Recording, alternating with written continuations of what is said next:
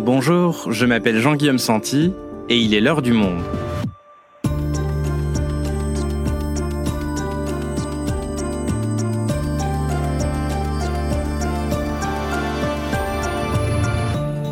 Aujourd'hui, faut-il s'inquiéter de la crise économique qui secoue la Chine? Depuis cet été, les indicateurs virent au rouge dans de nombreux secteurs du pays. La consommation stagne, le chômage augmente, les promoteurs immobiliers font faillite les uns après les autres et les exportations reculent. Une avalanche de mauvais signaux qui inquiète les Chinois et fait trembler la planète. Car si la deuxième économie mondiale vacille, les conséquences pourraient se répercuter aux quatre coins du monde. Alors d'où viennent ces difficultés économiques? Comment réagit le pouvoir chinois? Et sommes-nous à la veille d'une crise mondiale? Simon Leplâtre est le correspondant du Monde à Shanghai. Il s'est rendu dans la ville de Xi'an dans l'un de ces immenses projets immobiliers qui ont été abandonnés au milieu de leur construction. Chine, le géant économique face à la crise, un épisode de Garance Munoz, réalisation Amandine Robillard.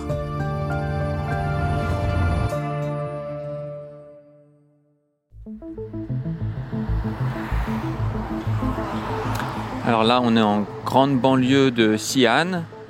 On a fait plus d'une heure de route depuis le centre. Petit à petit, euh, les, immeubles s'espacent un peu et là, on est arrivé, on est au pied d'une très grande résidence. en fait, il y en a une de chaque côté de, la route.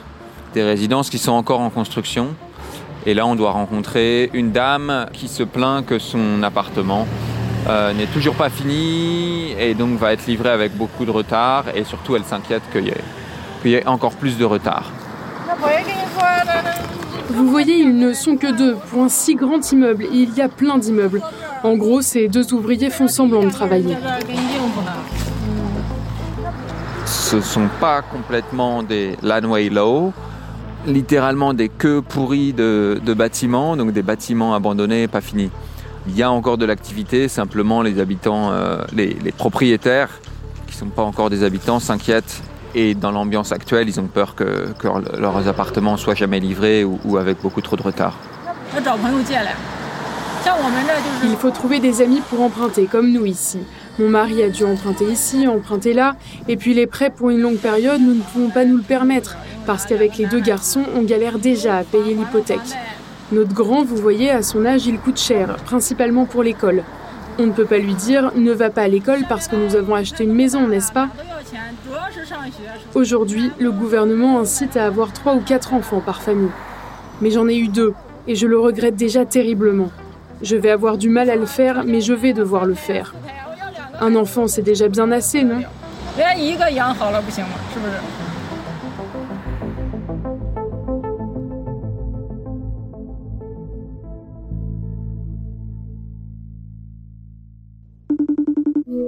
Bonjour Simon. Bonjour Jean-Guillaume.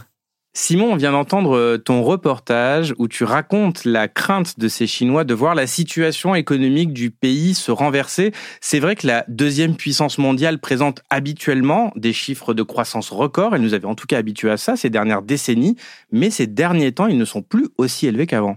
Oui, depuis les années 90, la croissance chinoise est très élevée. Dans les années 2000, on était même au-dessus de 10%. Ces dernières années, elle ralentit progressivement, mais c'est vrai que avec le Covid, c'est allé plus vite et en 2023, les autorités ont annoncé un objectif de croissance de 5%. C'est l'objectif le plus bas depuis une quarantaine d'années. Et malgré cet objectif assez faible, elle pourrait en fait avoir du mal à l'atteindre.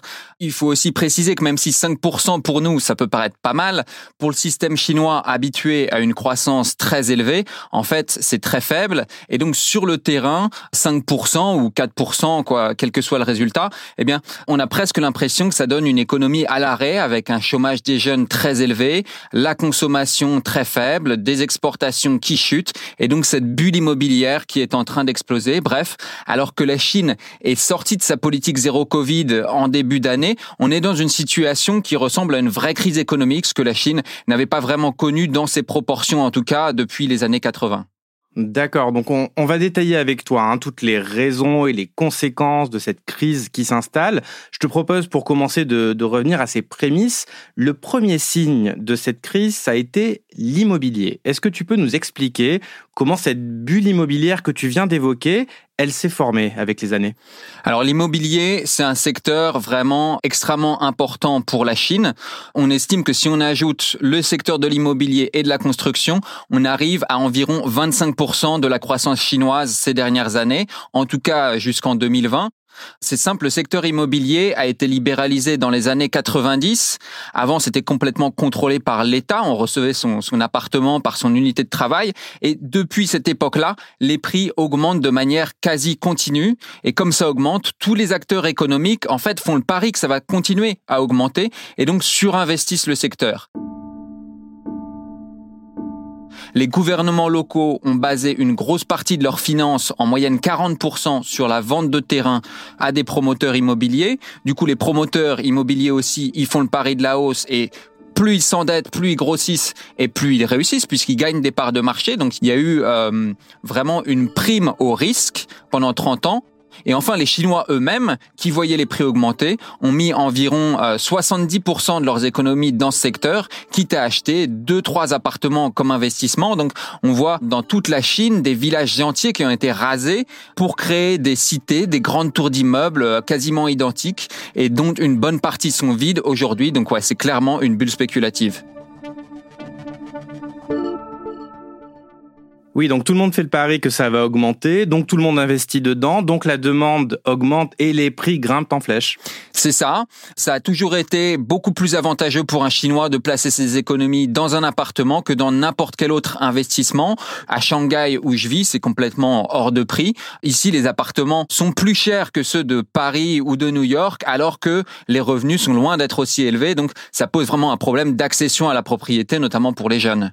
Mais aujourd'hui, donc, tu nous le disais, cette bulle euh, explose ou du moins se dégonfle. Qu'est-ce qui se passe? Il y a plusieurs facteurs. Il y a notamment des facteurs de long terme comme la démographie.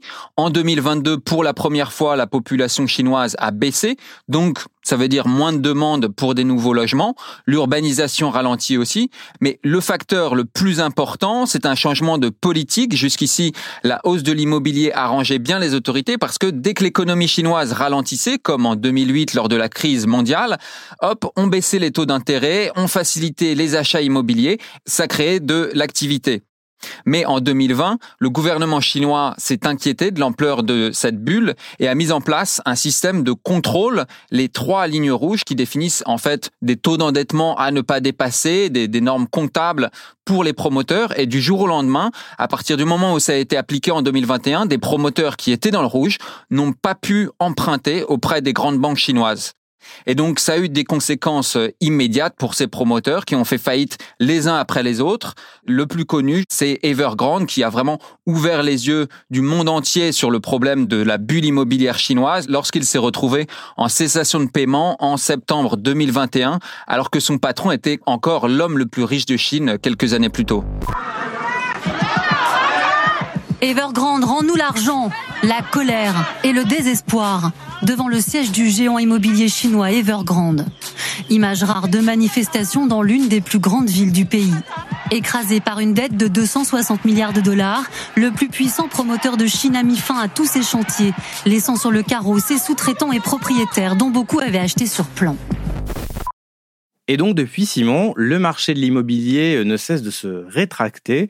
Quelles sont les conséquences concrète de cette crise en Chine Alors la première conséquence, c'est que bah, tous ces grands promoteurs, ils ne peuvent plus payer leurs sous-traitants. Evergrande, par exemple, on parle de 300 milliards de dollars de dette, mais en fait, une bonne partie de cette dette, c'est pas pour euh, les banques, c'est pour des sous-traitants qui ne sont pas payés pour leur travail ou pour le, matériel qu'ils ont fourni.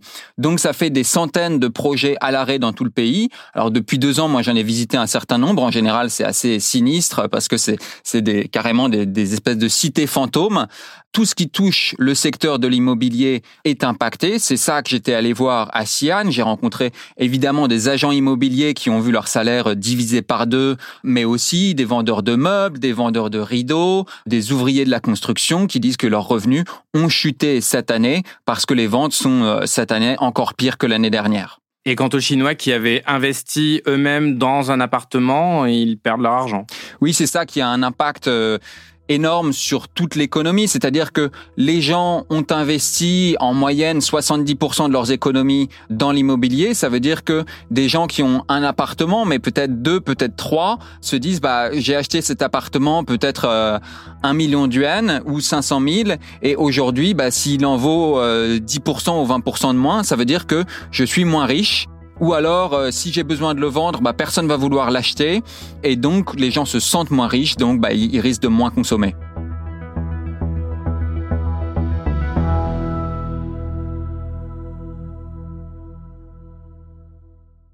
Ok Simon, donc on a une crise immobilière historique pour la Chine, mais elle n'arrive pas à n'importe quel moment. On sort aussi, en Chine, de trois ans de politique zéro Covid qui a été très stricte. Et tu nous avais d'ailleurs raconté dans un autre épisode de l'heure du monde le confinement de Shanghai. Alors quel impact est-ce que cette politique zéro Covid a eu sur l'économie? Oui, c'est une autre raison de ce ralentissement qui est évidente. À Xi'an, un restaurateur m'a dit, pendant trois ans, les gens n'ont rien pu dépenser à cause des restrictions maintenant qu'ils peuvent sortir, qu'ils peuvent dépenser, ils ont plus d'argent dans les poches. Donc clairement, ces trois ans de politique zéro Covid, ça a eu un impact à la fois sur le revenu des gens et sur, je pense, la confiance dans l'avenir. Et en Chine, il n'y a pas eu de soutien aux entreprises ou aux ménages comme on a pu le faire en France, le fameux quoi qu'il en coûte, il n'y a pas d'équivalent chinois? Alors pas vraiment, il y a eu des baisses de charges pour les entreprises, mais pas plus. Donc beaucoup de PME par exemple ont fait faillite, beaucoup de gens ont vu leur salaire fondre pendant les mois de confinement, il y a eu une fuite en avant sanitaire très coûteuse. Les autorités locales ont beaucoup dépensé pour financer des tests, des centres de confinement, etc. Résultat, entre ces dépenses et le manque de recettes liées aux ventes de terrain dont je parlais, eh bien, les gouvernements locaux n'ont plus d'argent. Et ça, c'est vraiment important parce que dans le passé, à chaque fois qu'il y avait des crises, des périodes difficiles, eh ben, c'est les collectivités locales qui étaient chargées d'investir dans les infrastructures pour soutenir la croissance. Et cette année, elles ne le font plus. Mais alors dans tout ça, Simon, est-ce que la Chine peut au moins compter sur son industrie, sa machine à exporter dans le monde entier? Alors pendant le Covid, effectivement, la côté Chine, usine du monde, ça avait plutôt bien fonctionné puisque le monde entier voulait acheter des masques et puis ensuite des ordinateurs et la Chine s'était très bien adaptée à cette demande. Du coup, on avait vu que les exportations chinoises avaient explosé. Donc alors que la consommation euh, n'était pas très forte en Chine du fait des politiques très strictes, les exportations fonctionnaient très bien. Donc ça avait plutôt sauvé l'économie chinoise à ce moment-là. Le problème, c'est que ça, c'est terminé. Maintenant, dans le reste du monde, euh, il y a une très forte inflation et du coup, les achats de produits chinois reculent. Donc, c'est un autre moteur de l'activité chinoise qui tousse en ce moment. Donc, ouais, ça fait un problème de plus auquel l'économie est confrontée.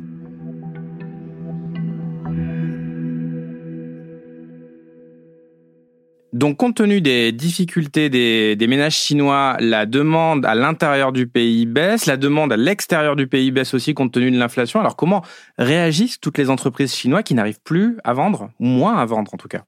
Alors on voit pas de licenciements massifs, mais les embauches sont plus rares.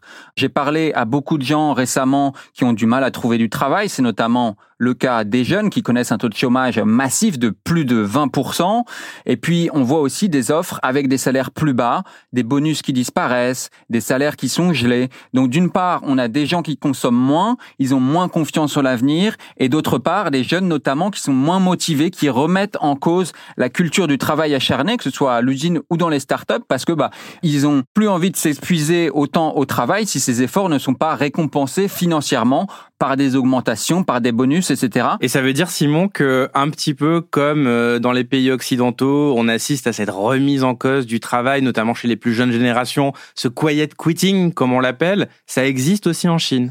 Oui, ça existe et même peut-être euh, plus fort ou en tout cas avec des termes euh, qui sont locaux. Depuis quelques années, on voit vraiment émerger tout un champ lexical qui vient remettre en cause cette culture du travail. Il y a beaucoup de gens qui appellent à Tangping, donc ça veut dire rester couché. Il y en a d'autres plus récemment qui parlent de Bailan, donc laisser pourrir les choses. En fait, tout ça, c'est une espèce d'art de la glande dont se font euh, les prophètes des jeunes qui refusent de s'épuiser au travail quand l'économie n'en vaut plus vraiment la peine, quoi. Et d'ailleurs, une tendance récente, c'est de mettre en scène sa démission sur les réseaux sociaux. Du coup, j'ai interviewé plusieurs jeunes qui, en fait, ont fait une fête pour leur démission. Et dans la petite vidéo, on voit euh, une jeune fille qui, après quelques années dans une boîte de marketing, a décidé de tout plaquer. Et elle est avec ses potes dans un restaurant assez connu. Il lui chante même euh, une joyeuse démission.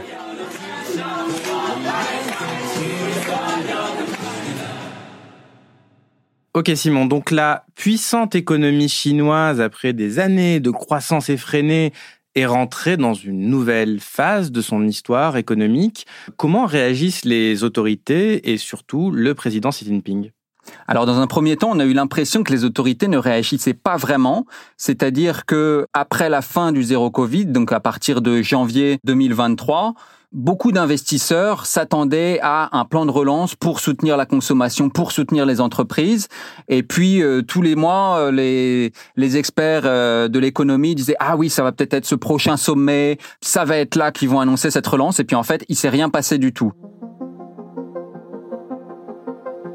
jusqu'à juillet où là on a eu une réunion euh, du Politburo, donc le sommet qui rassemble les dirigeants les plus importants, qui ont vraiment semblé prendre la mesure du problème. Et depuis, on voit de plus en plus de mesures qui sont prises avec trois volets, je dirais. On voit un soutien aux finances locales, ça c'est important.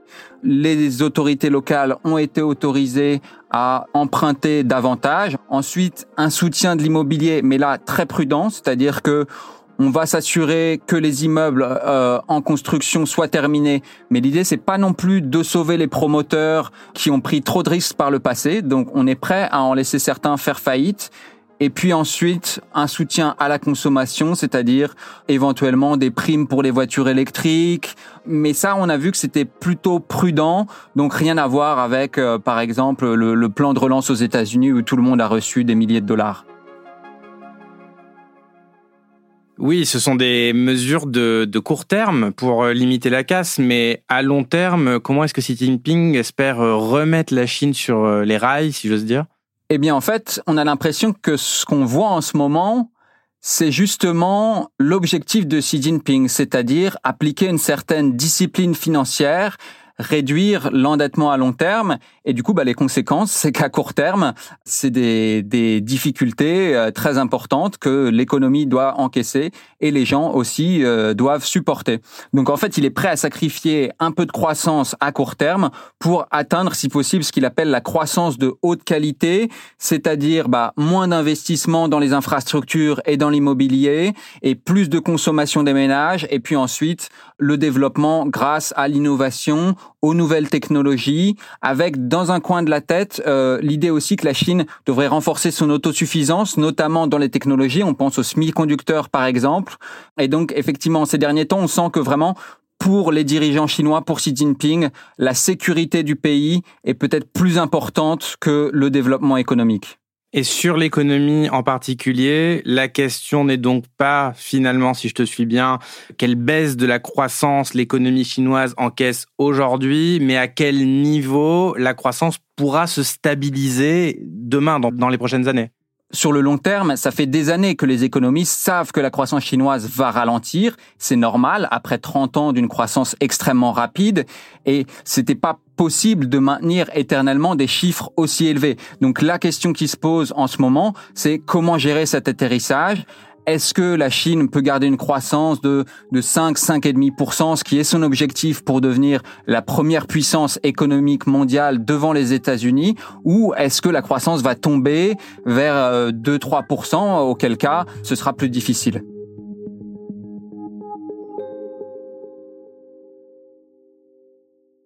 Dernier point que je voudrais voir avec toi, Simon, parce que figure-toi que ce sujet, il intéresse beaucoup euh, nos lecteurs euh, sur le monde.fr, parce que je pense que derrière les difficultés économiques de la Chine se cache une inquiétude en Occident, qui est est-ce que ça peut faire boule de neige jusque dans nos pays? Est-ce qu'on doit craindre des retombées? Alors je dirais oui et non, c'est-à-dire que oui, évidemment, quand un grand pays comme la Chine ralentit, ça a des conséquences pour le monde entier parce que la Chine alimente la demande, par exemple, de matières premières. Donc ça a un impact sur le, prix de ces matières premières, donc pour les pays qui en produisent beaucoup. Ensuite, la Chine achète, bah, par exemple, des, des machines-outils allemandes, achète euh, du vin ou euh, des sacs Louis Vuitton français. Donc tout ça, ça a un impact. Et en même temps, je pense qu'il ne faut pas surestimer les conséquences de ce ralentissement chinois, c'est-à-dire que on n'est pas face à une crise ouverte, on devrait éviter un effondrement de la finance chinoise, même si plus de promoteurs immobiliers font faillite. On a vu, il y a un risque de contagion à la finance. Il y a certaines petites institutions financières qui sont en difficulté, mais on sait que les grandes banques chinoises ont les reins solides, la Banque centrale chinoise a beaucoup de réserves, donc normalement, le pays a les moyens d'éviter une contagion. C'est aussi l'avantage d'un système communiste qui a le contrôle sur à peu près tous les leviers de l'économie. Et puis aussi un dernier point qui est important, c'est qu'en fait, la finance chinoise est plutôt isolée du reste du monde. Donc c'est pas du tout comme la finance américaine qui, bah, quand il y a eu la faillite de Lehman Brothers, avait euh, contaminé le monde entier. Les bourses chinoises sont beaucoup plus isolées, les banques chinoises sont beaucoup plus isolées, donc il ne faut pas imaginer un effondrement total. Merci Simon. Merci Jean-Guillaume.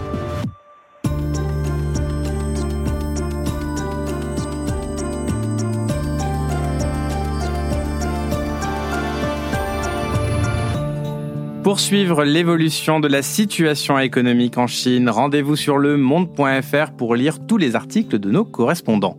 Et avant de nous quitter, un petit mot pour vous rappeler que si le podcast L'heure du monde est disponible gratuitement et désormais sur toutes les plateformes, l'information de qualité, elle, a bien un coût. Alors pour que nous puissions continuer de produire L'heure du monde, pour que notre rédaction de quelques 540 journalistes reste indépendante et ambitieuse, nous avons besoin de votre soutien. Rendez-vous donc sur abopodcast.lemonde.fr pour vous abonner au monde et accéder à l'ensemble de nos contenus. L'heure du monde est votre podcast quotidien d'actualité à retrouver tous les matins du lundi au vendredi. Merci de votre fidélité et à demain.